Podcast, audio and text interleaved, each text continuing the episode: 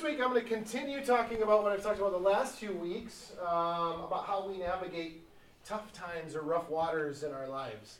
Um, I know I've shared a little bit about some of the times in my life that have been more challenging than others. Um, I want to continue discussing that this week. Last week, we talked about the importance of community in your life when you are going through challenging times. Um, and how community is, is truly meant to support, uplift, um, to bring us back and remind us that God is our supplier of all our needs, that He is our great comforter, He is our wonderful counselor. Uh, it encourages us, uplifts us. It, it provides fun. It makes life more enjoyable when you have people to do life with. The Lord established the church after Jesus left, and that's really what it was. It talks about in Acts chapter 2 that there wasn't anyone in their church that was in need. And that's what this place is. That's what this church is. Is it's a place that you can come and have community, build relationships, and have people that when you are going through tough times can be there to say, "Hey, how can we help? How can I help? How can I uplift you? How can I encourage you? How can I pray for you?" And then also point you back to him. Yes. Hey, Jesus is your supplier. He's there for you. He's with you. So, that was the first thing that we talked about when you're navigating rough waters. Having community is critical. This week, I'm going to dive in a little further. We're going to talk about the importance of this when you're navigating rough waters, when you're going through tough times, the importance of being rooted and grounded in the Word. We've heard that a lot. For those of you who have been in church for a long time, you've probably heard that. You need to know your Word. You need to know your Word. But it's more than that. Laura and I were talking before service being rooted and grounded in the Word is when you go through tough times, what comes out of you first? Right? Is it the Word or is it something else? And that's not to condemn anyone. We've all been there. But it's just, it's, it's to get you thinking. So today I really want to talk about what it looks like in some practical ways um, to navigate rough times. The first thing I want to talk about, though, and I was doing some reflecting as I was preparing for today. I felt like the Lord's maybe convicting me a little bit. Um, when you're going through tough times, something that's really easy to do is to sulk, right? You get a bill that you weren't expecting. Uh, you know, you get a, a, determination from the doctor, whatever it is that you didn't like to hear. Um, whatever you get bad news, whatever it is it's really easy to just sulk. Been there, right? Maybe you get maybe you're in a meeting with work and your boss gives you some some pretty critical or harsh feedback. And you just want to sit and stew. Sit and stew like, ugh. I'm mad. I want to be mad. I want to stay mad. Sulking can feel good in the moment. It can feel good when you're just, ugh. It can feel good, but that feeling good only lasts for a short amount of time. Because eventually that sulking starts to take root. And then you just kind of stay in this perpetual ugh feeling, right? The thing is, is your flesh likes to sulk. It does. It likes to feel sorry for itself. It does. And the enemy likes it when you sulk. Because, like we talked about last week, when you're going through tough times, the enemy tries any way to get into your life to start infiltrating your mind with things that don't line back up with the Word of God. And when you're sulking, you are vulnerable. You are vulnerable for the enemy to come and say, Yeah, you should feel really sorry for yourself. That was awful. You should really be offended with that person. I can't. God must not love you because this is happening to you. Reminder: the enemy knows the Bible just like we do, yep. right? And sometimes he, when we're in those states of sulking, feeling sorry for ourselves, the enemy tries to use that as leverage yep. to get into our thought pattern. All of us have been there. We have all had moments of sulking. You cannot deny that. All of us have it. All of us have those moments. It's how do we get out of them that's important. So, truly, when we're in a tough situation, in, one, in whatever way that is, if it's financial, if it's uh, physical, whatever it is, it doesn't benefit us to sit and sulk. It doesn't benefit, benefit us at all. Because truly, that is just us believing the lies that the enemy is giving us. Right? So when we have those, the enemy's going to say, Yeah, you're not good enough. Yeah, you must not have tithed enough. You must not have served enough. You must not have given enough. You must not have whatever enough. And then you start to go, Maybe that's true. Maybe I haven't. Maybe I'm not good enough. Maybe God's mad at me. And you sit there and you sit there. It's not good for us to sit there. A good example of that. You all know I have four kids. My four year old, he's real good at sulking. Real good. And all of you, if you've had kids, maybe you have nieces or nephews, you know the age I'm talking about. so Elijah, my four year old, he's gotten a lot better. Praise God. But there was a period of time, and Sheree can attest to this, that you'd say, Elijah, we need you to go make your bed. And and I, I maybe I've said this before, it was instantly like, huh, like I'm going to just stop. I'm going to feel bad for myself, and I don't want to do it. And he would, you know, you know, as as four year olds do, right? That's age appropriate. It's what they do. And and now we're starting to get to the point where we can pull him out of it. We can say, Elijah, it's okay. It's just going to take a couple minutes. And thankfully, he has older siblings that can encourage him. Uh, we have a mini community in our home, but uh, he has older siblings. Come on, Elijah, let's go do it. And then it pulls him out of it. But for a long time, he would, man, you'd think it was the end of the world if you asked him to, to do whatever chore it was, whether it was a large or, or meaningless chore. He would stick out his bottom lip, he would cross his arms, right? He wanted to make sure that you knew he was not happy that you asked him to do something. And he was going to make that very apparent. So, thankfully, we've never had the kids that like threw themselves on the ground, but you've all seen that at grocery stores. So, you know, child walks up to wants a candy bar or whatever, parent says no, you know, chaos ensues. We've never had that, but we've had, you know, he, he likes to do that. Again, he's he's growing out of that. But it's hard. And we see that from a four year old go, wow, oh, he's, he's really having a hard time with that. Well, as adults, we do it too, but in our own way. we might not stick out our bottom lip and cross our arms, but we do. We have moments that we feel sorry for ourselves when something happens that we don't like or when we're going through a tough situation. And I don't want, again, I don't want this to sound like I'm condemning anyone because all of us have been there. But what we do, we're not crossing our arms and sticking out our bottom lip and pouting all day. But maybe we get irritated, frustrated, we lash out at others. You say things that you shouldn't have said because you're frustrated about the situation that you're in. You might also do the opposite, where you seclude yourself from others.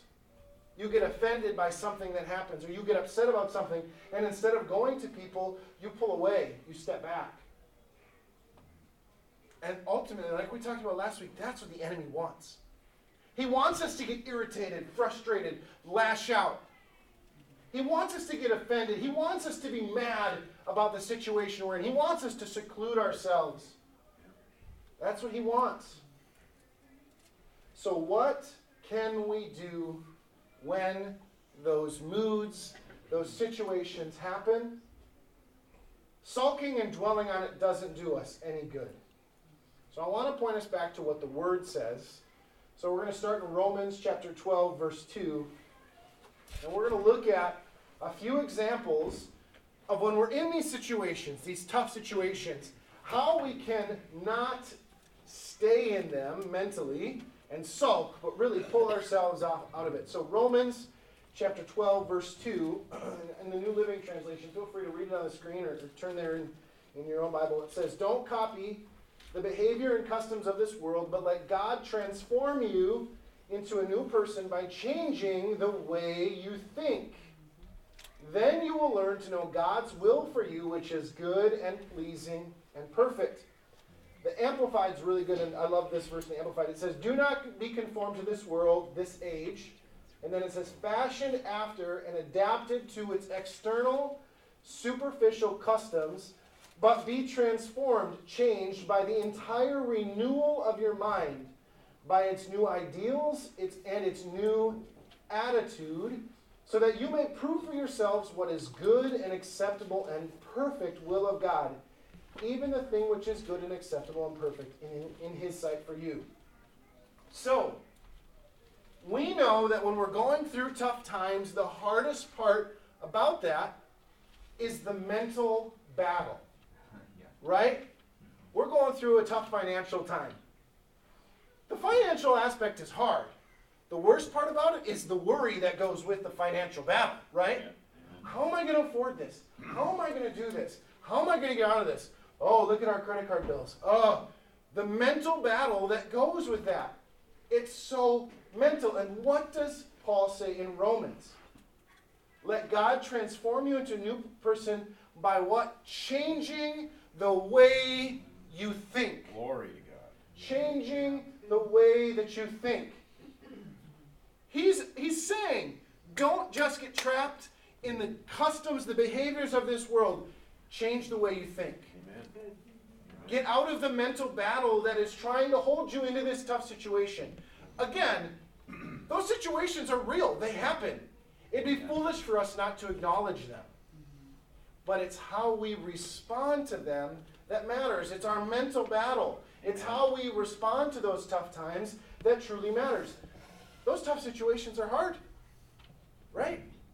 They're hard. Mm-hmm. But if we can get to the place where when we hit those roadblocks, we hit those tough moments, instead of going, How am I going to do this? We go, No. The Word of God says, insert verse, whatever, whichever, whatever is pertaining to your situation. No. I know God says this. I know I need to change the way I think about the situation and see myself come through it. Renewing your mind continually is how we combat the battle the enemy is trying to throw us. It's a continual thing. It's renewing your mind, and then five minutes later, renewing your mind, Amen. and renewing your mind Amen. over and over and over again. So every single time the dart is thrown at you, when you're walking through those tough times, you go, No, I'm not going to receive that. No, uh uh-uh. uh I'm renewing my mind. I'm thinking on the good things. Mm-hmm. Being filled with the Spirit, we know that we have the Spirit of God living inside of us. So instead of thinking on the negative, remind yourself of what the Word says about you. Allow this, the Holy Spirit inside you to remind you of your identity in Christ, to remind you of who, who the, the Word says you, who you are. Just a few examples. Genesis 1.27 you were created in the image of God. 2 Corinthians 5:17, you are a new creation in Christ.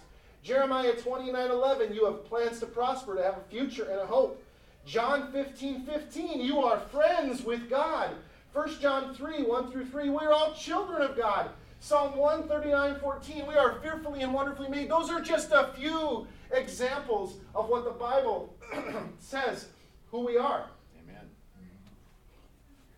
So the word tells us we're not to take what the enemy says that we are, that we're not good enough, that it's punishment from God that we're going through this situation. What we're going through is, is a circumstance of living in a broken world.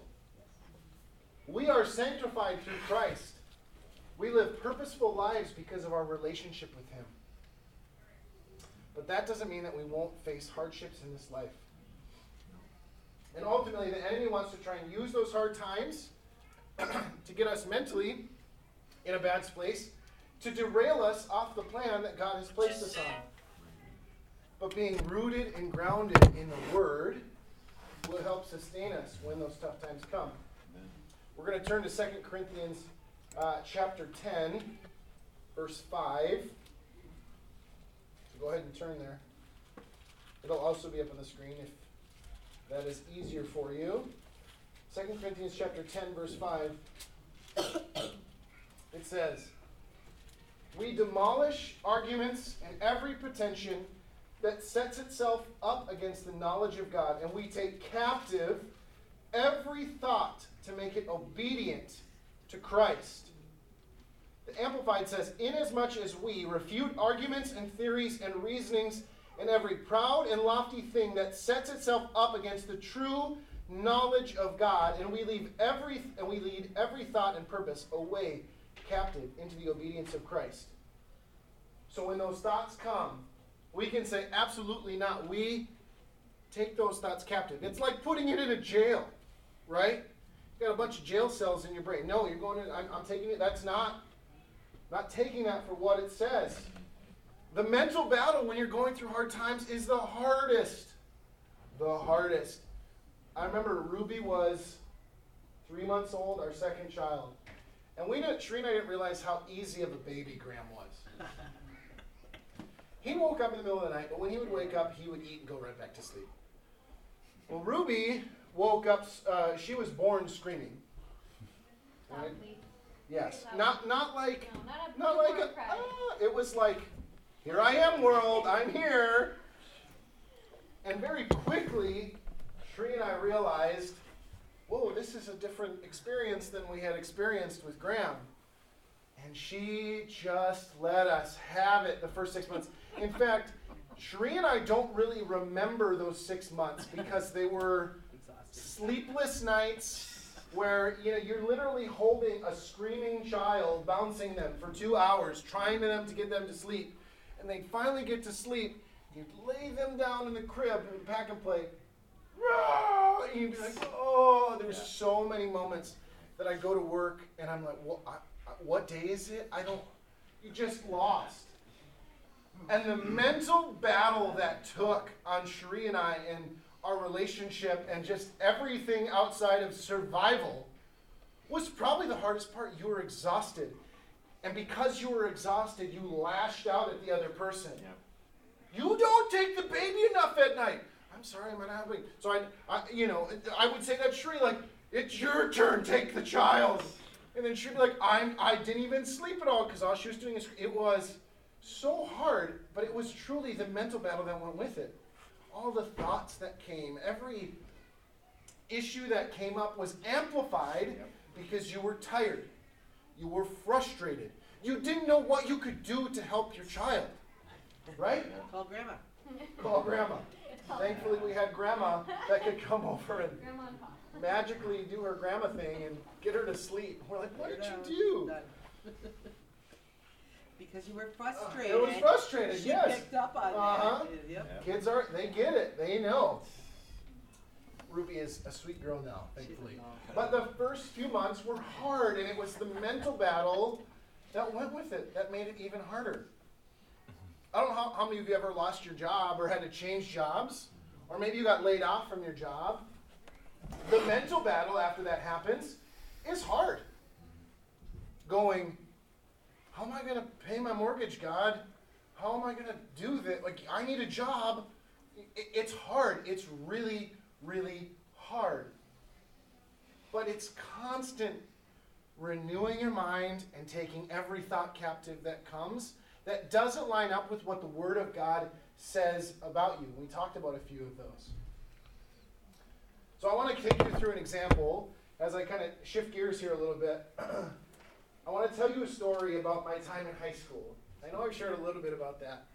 So I want to tell a story about the time I was in 11th grade and had to take chemistry.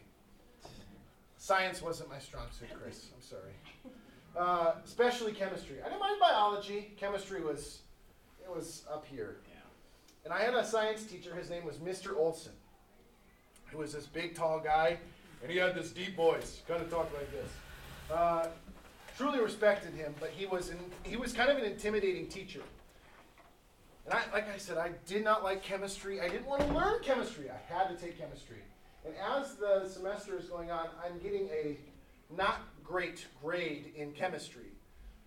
And parent teacher conferences come along, and my mom goes and she's like, Mr. Olson, like, what's going on with Adam? Like, I got good grades in school. I was an A student. If I got a B plus, I was disappointed. but I was getting like a C or C minus in chemistry. So she goes and she meets with him, and, and he's like, Well, is Adam reading the book? She go, I don't know. Because we had chemistry textbooks. And my mom came home and she said, I had a parent teacher, all your teachers said great, but Mr. Olson asked me the question, are you reading the textbook? Yeah, I, yeah you know, sort of, you know, I, I read it when I have time. I had a lot of time, I was in high school. Uh, I, you know, I read it when I can. And he told my mom, if Adam wants to do well in this class, he needs to read the book. Because the majority of his quizzes and exams came out of the textbook. Not out of what he taught in class, but they came out of the textbook. My mom comes back with that. We talk about it. I start reading the textbook. Guess what happens? My grade starts to improve. You know why?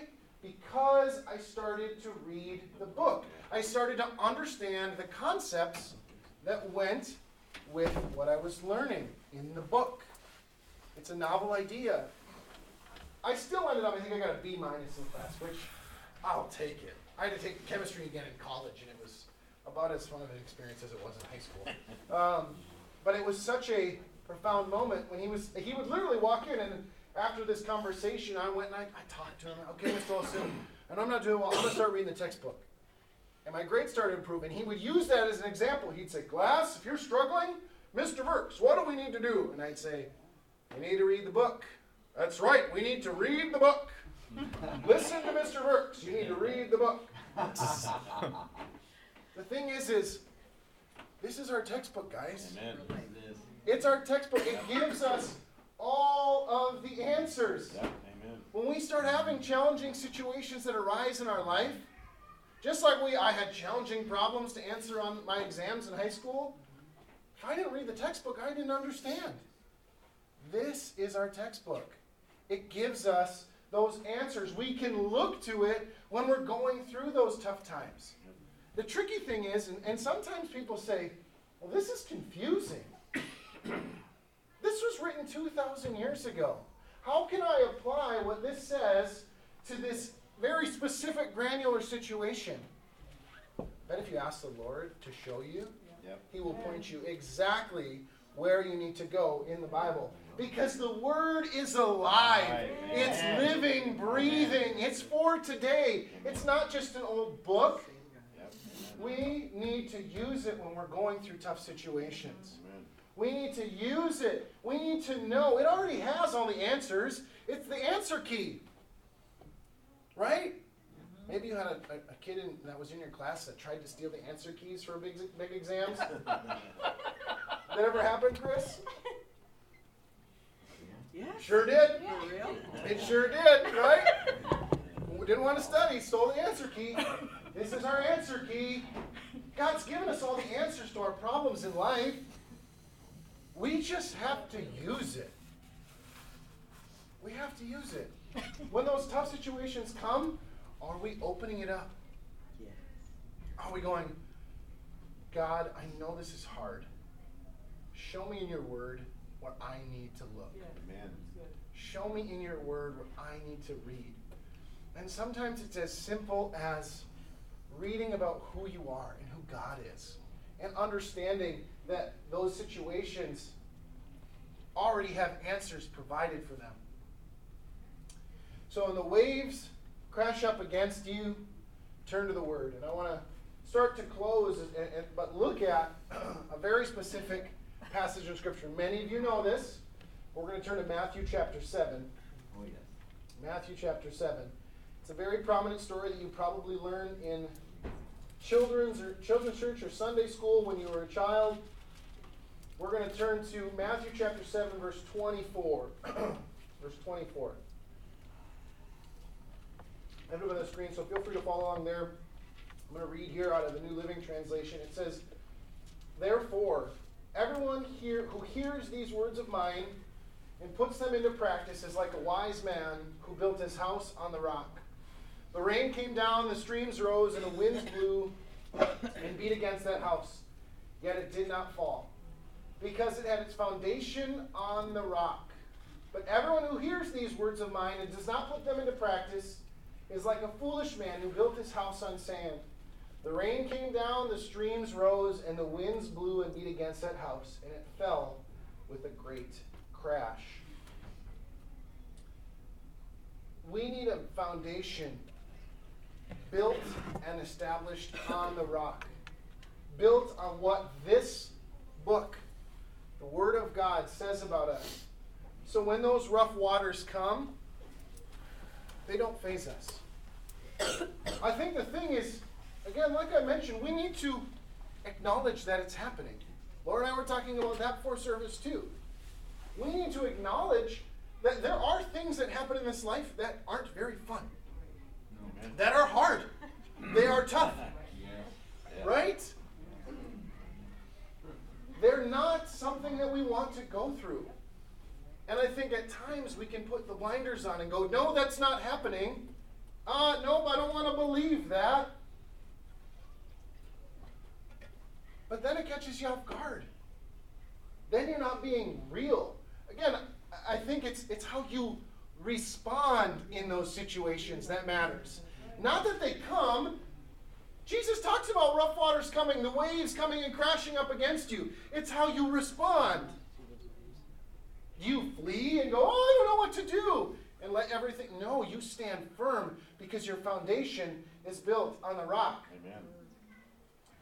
And sometimes Christians can get a bad rap for this.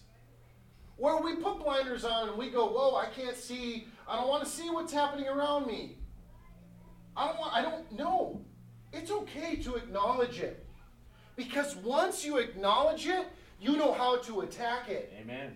Once you acknowledge what's happening, you know what truth you can stand on. You know how the word is coming against you. That's not that doesn't mean that you receive it. It doesn't mean but once you acknowledge and say, man, this is hard, this hurts. I went through this, this doesn't feel good. But what does the Bible say about this? How do I respond? The world that we live in has challenges. We all know that. We can see that happening. There was an earthquake recently that killed 20, 20 over 20,000 people overseas. That happened. It'd be foolish for us to not acknowledge that it happened. But how do we respond? I heard a story about somebody who was not necessarily involved in the earthquake, but donated $30 million to aid those that were impacted by that. How did he respond? Again, he didn't lose his home, but he saw a need and he met it. Amen. We talked about community last week. When you see a need, you meet it. So it's how you respond. The word is filled with truth. That's what it is. So your first instinct when you're going through tough times should be to open this. Should be to go, what does my instruction manual say about this?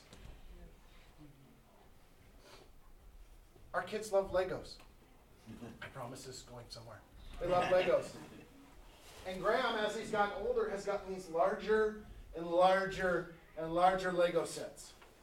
So big that they have an instruction, an instruction manual that takes you literally step by step to put it together. Take this colored piece and add it to this, and eventually you'll get done, and it's this cool ship or truck or whatever it is but if you don't follow the instruction manual and you just try to put it together, you're going to be real frustrated. Because the instruction manual is sent and given to provide instruction on how to do what you're doing. Don't you think that's why God gave us this? Amen. To give us instruction on how to live our life. Because we can pick up our word and go, okay, God, Amen. this is a really hard situation. I've got a hard problem. I've already given you the instruction manual. This is how you fix it. This is how you move forward. This is how you get past it. This is how you put the pieces back together. Because He doesn't ever leave us or forsake us. He's not going to put us in this world without giving us a way to solve the problems that are in this world. And I think ultimately what it boils down to most of us have a Bible. If you don't have one, if you don't have a, hard copy Bible, an instruction manual, let us know. We are happy to get you a Bible. But the thing is, and I talk about time often. But you don't know this by being a casual Christian. Yep. Amen. You don't know the word. It's not rooted in you, deep within you. If you only pick it up on Sunday mornings for 10 minutes. Come on, Amen. good. Amen. You have to be spending the time studying. It's no different than my chemistry example. I had the textbook. I could have read the first paragraph of a chapter and said, okay, I'm good. Maybe there were a few questions in that chapter that I could have gotten right, but I still probably would have flunked the test. I needed to study it, and I needed to study it often. Amen. We can't be casual Christians. Yes. The world we live in is dark. And we can't just be going about our walk with God casually. We need to be pursuing Him. Because Jesus didn't die a casual death, No. He died a very public, Yep. very terrible, ugly, gross death. He got spat on, he got whipped, beaten, bruised. There's nothing about that that's casual. Nothing. Nothing he did was casual. He made it look cool. He made it look simple. Turning water into wine, that looked pretty simple. None of it was casual. Amen. Healing people, responding in the way that he did. Everything was done with a purpose, with an intent. Nothing was ever done casually. And we need to start looking at our walk with Christ and saying, when I'm in a tough situation, do I have the word in me? Am I spending the time with the Lord? It's because it's not just reading it and understanding it. It's reading it, understanding it, digesting it, applying it, putting it to work. Amen.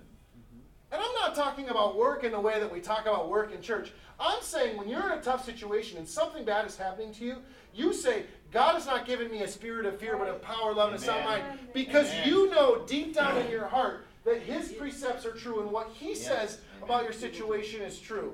Amen.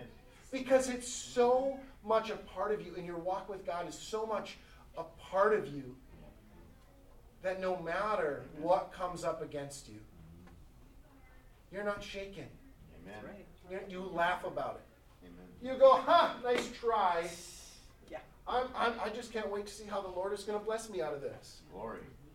Bless me with new friendships. Bless me with new relationships, with more finances. Amen.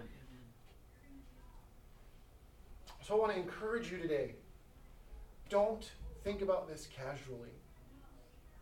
Whatever that looks like for you, be intentional, intentional about the time that you spend reading this book. It unlocks so much in your life. And I think as you read it and as you study it and as you get to know more about it, and as you just let it infiltrate every part of you, the words become alive. They start popping out of the page.